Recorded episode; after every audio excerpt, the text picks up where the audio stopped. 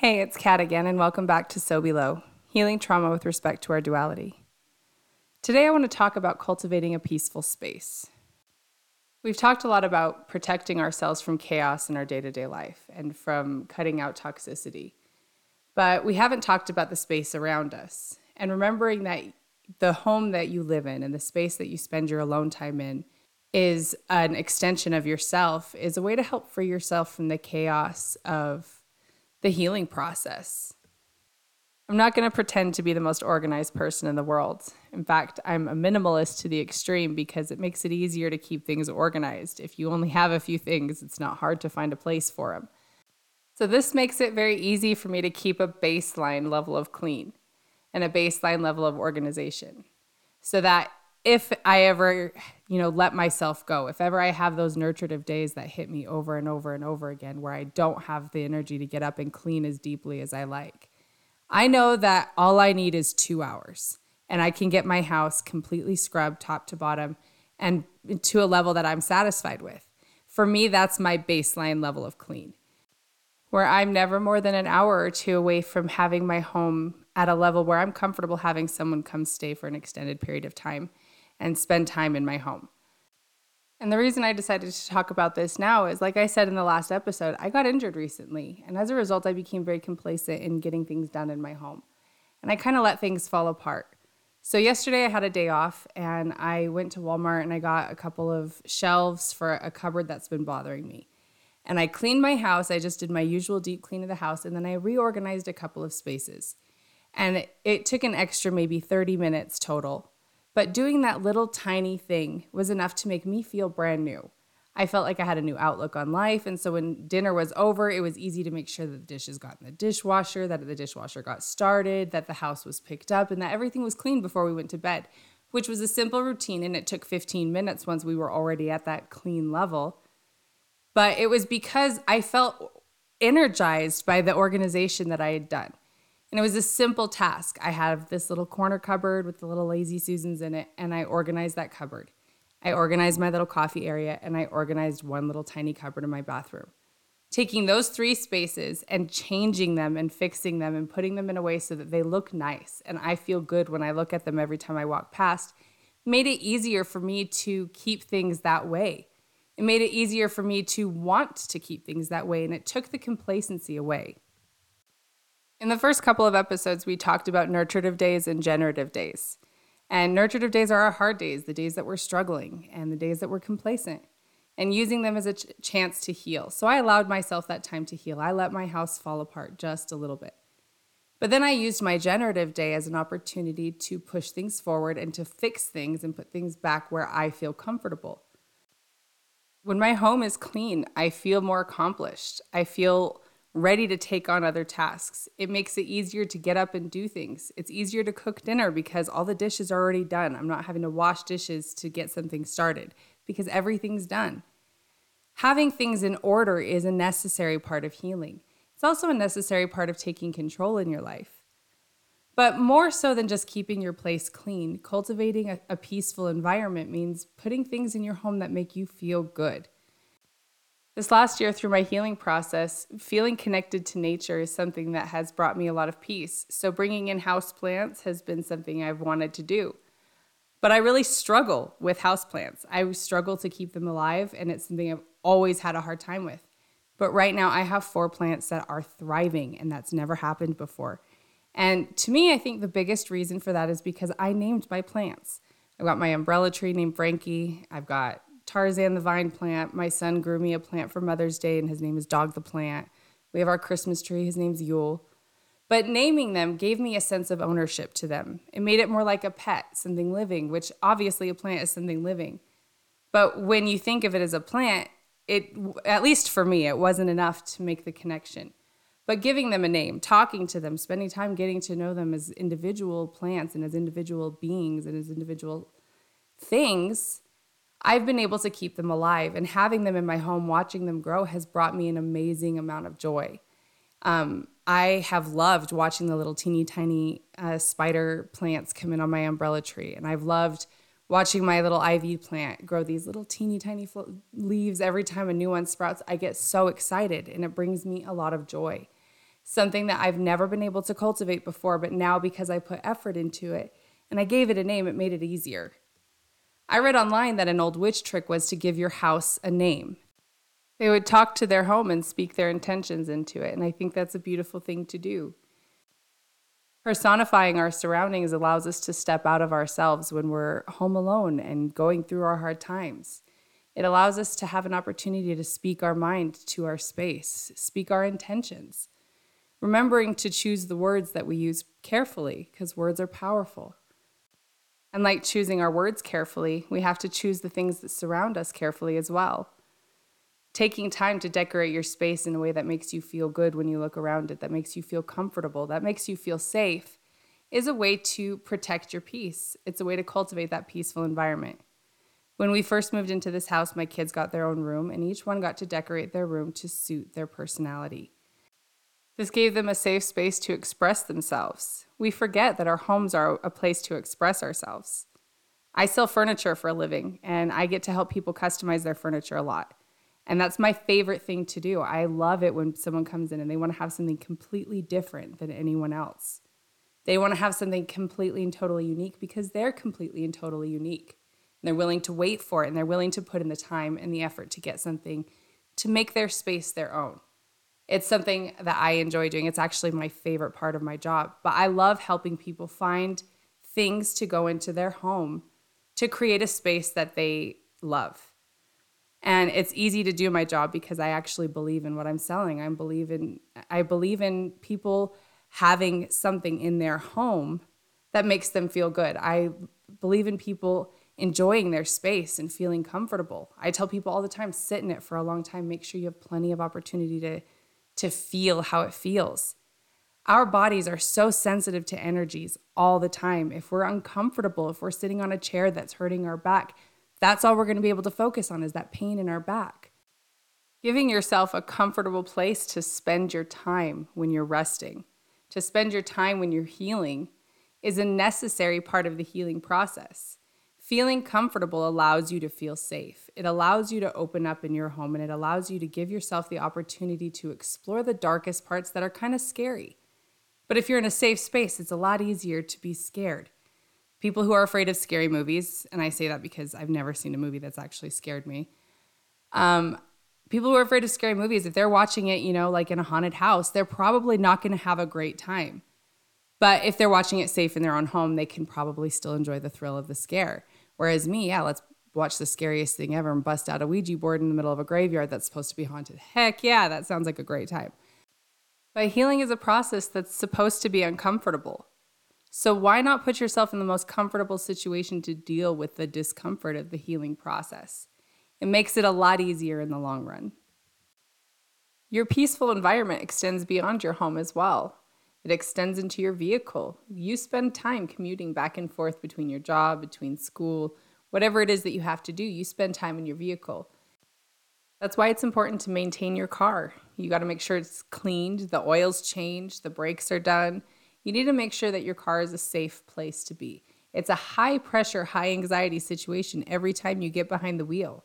You're getting in a vehicle, you're getting into a weapon of mass destruction you could very easily die on your commute.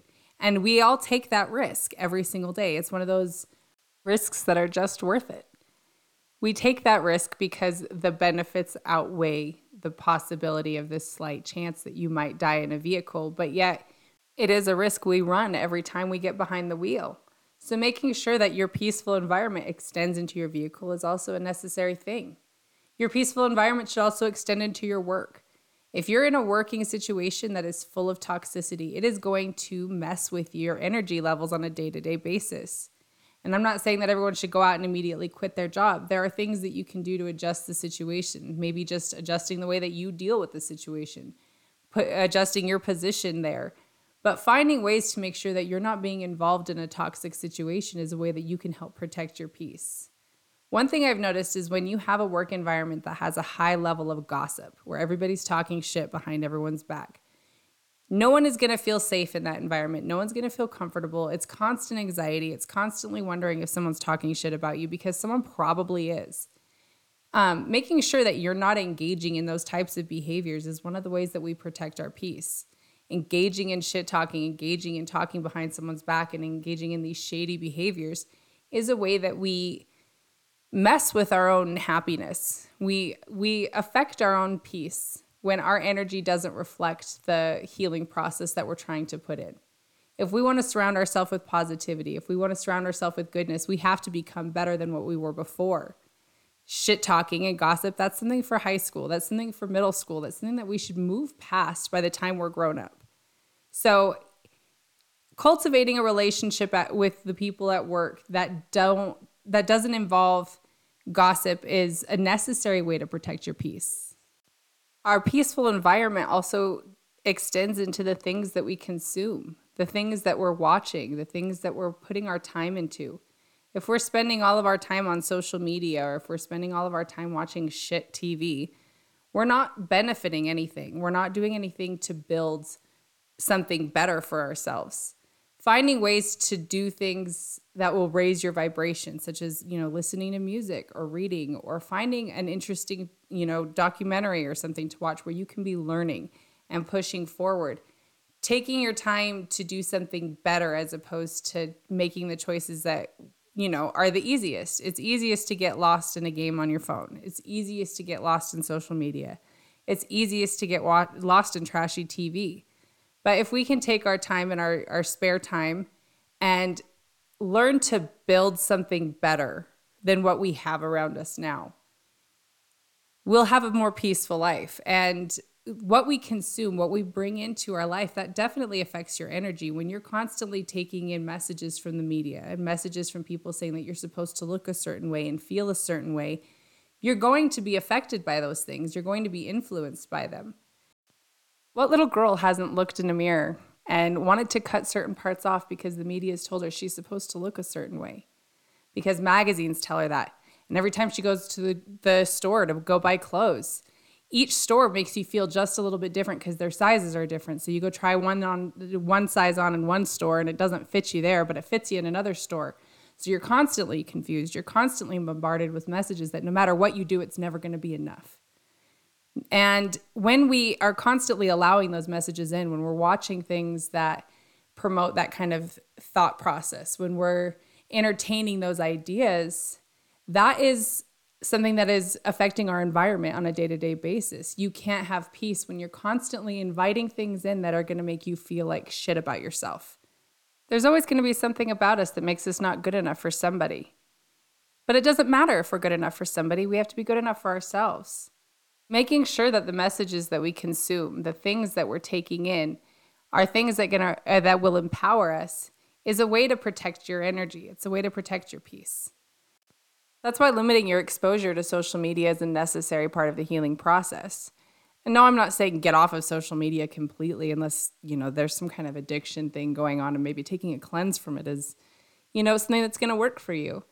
But even just adjusting your algorithm, I know that I went in and I I liked a bunch of things like Psychology Today, and I liked, you know, uh, different pages with fascinating history facts and other things that I enjoy learning about. And so that way, every time I'm going through my social media feed, every once in a while, I get to learn something new and I get something that's going to enrich my experience on the app.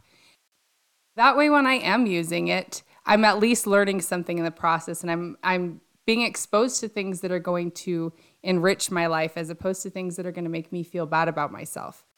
My feed used to be bombarded with political posts and news and all kinds of devastating information that was just really hard to get constantly.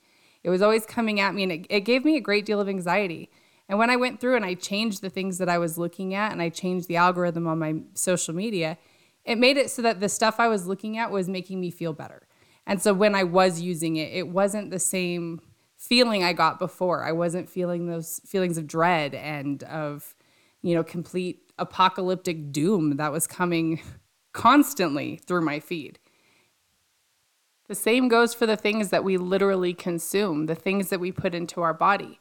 If we're eating unhealthy, if we're eating shit all the time, if we're constantly drinking soda, constantly drinking alcohol, constantly smoking cigarettes, if we're doing things that harm our body, it's going to be harder to feel that balance because your body doesn't feel at its peak. It doesn't feel like it's supposed to feel. It's going to feel wrong. If you don't have a well regimented, well balanced diet, a well balanced system going on in your life, it's going to be really hard to feel that peace. And no, I'm not saying you have to go on some strict diet. I've done Atkins, I've done the HCG diet, I've done literally every single diet you can possibly imagine, and none of them worked for me. The only thing that's ever worked for me diet wise is just making better choices. Smaller portions of food, only eating when I'm hungry, stopping when I'm full, not overindulging. It's like anything else in life. There is such thing as too much of a good thing. You should enjoy your food. You should sit down and eat it with the purpose of enjoying it. But it shouldn't be about getting as much as you possibly can. Life is about finding a perfect balance, and you can't do that if you're overindulging in any substance.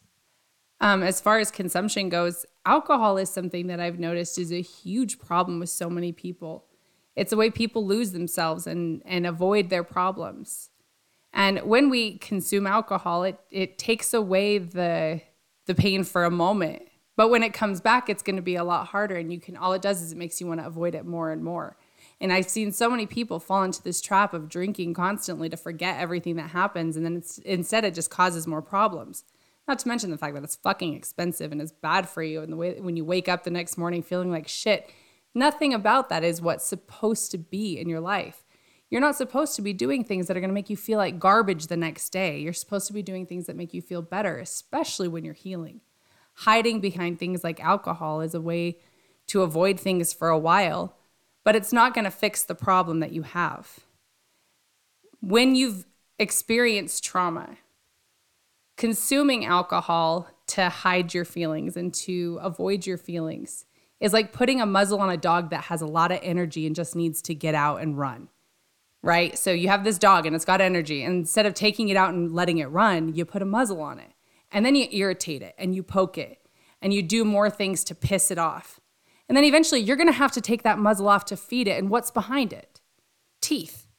And that's what trauma is it's something that has teeth, it's something that we need to deal with. But if we just take it out for a run when it shows up, when it needs it, we're not going to have to battle the teeth later on. They'll be gentle and we'll be able to handle it in a better way. But when we're avoiding things and putting it off, it just gives us a, a greater problem in the future.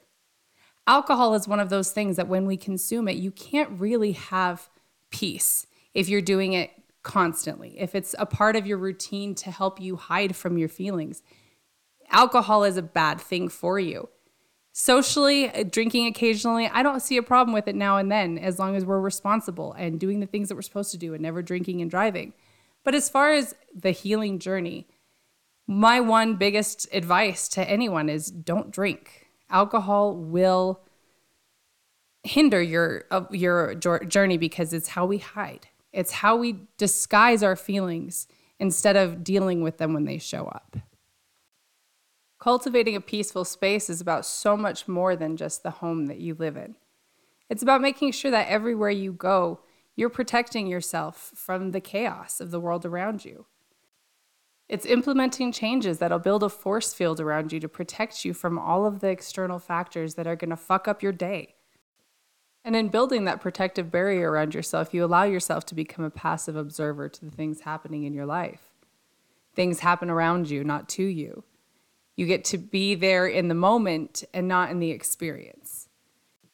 As peace becomes your practice, anything else besides that feeling of peace and comfort is going to feel like a foreign and uncomfortable thing to you. You're not going to want to associate yourself with it. You'll automatically notice the people that are toxic. You'll automatically notice the people that aren't meant to be in your life. Prioritizing your own needs and respecting your own boundaries becomes easy when peace is your baseline. It's a journey that starts inside of you. You find balance within and you begin to have the energy to find the external balance as well when you have your home in order, when you have your life in order, all of a sudden you're not going to be that damaged person anymore. You'll get to know the person that you're supposed to be because you'll have the confidence and understanding that comes from peace and balance.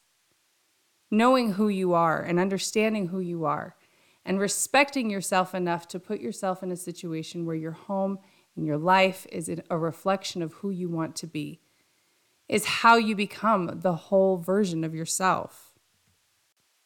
And you're worth getting to know. If you have any comments or questions, feel free to message me. Um, you can find me on Instagram.